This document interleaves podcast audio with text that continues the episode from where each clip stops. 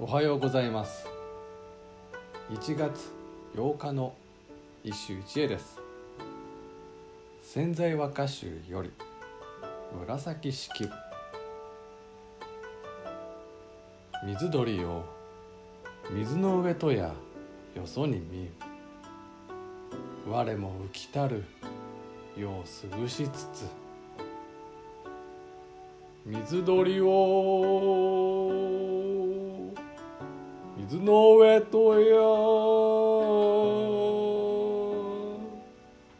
よそに見ん。我も来たる。ようすぐしつつ。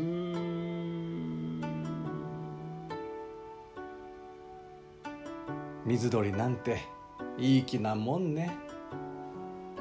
四六時中水の上にぷかぷか浮いちゃってでも浮世にふらふらっと浮いて日々を過ごす。私も似たようなもんか。潜在集に取られた。紫式部の歌であるが案外こういう歌から星などの水鳥がすなわち牛存在として盛んに読まれるようになったのかもしれない。さて今日の歌の出典は紫式部日記である。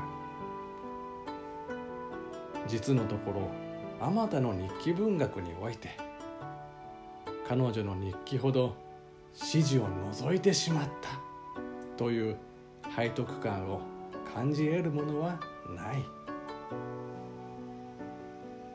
そしてかの歴史的隊長源氏物語も引っ込み思案女子の妄想の書き殴りであったのだ。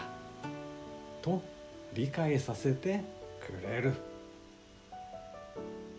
以上今日も素晴らしい歌に出会いました。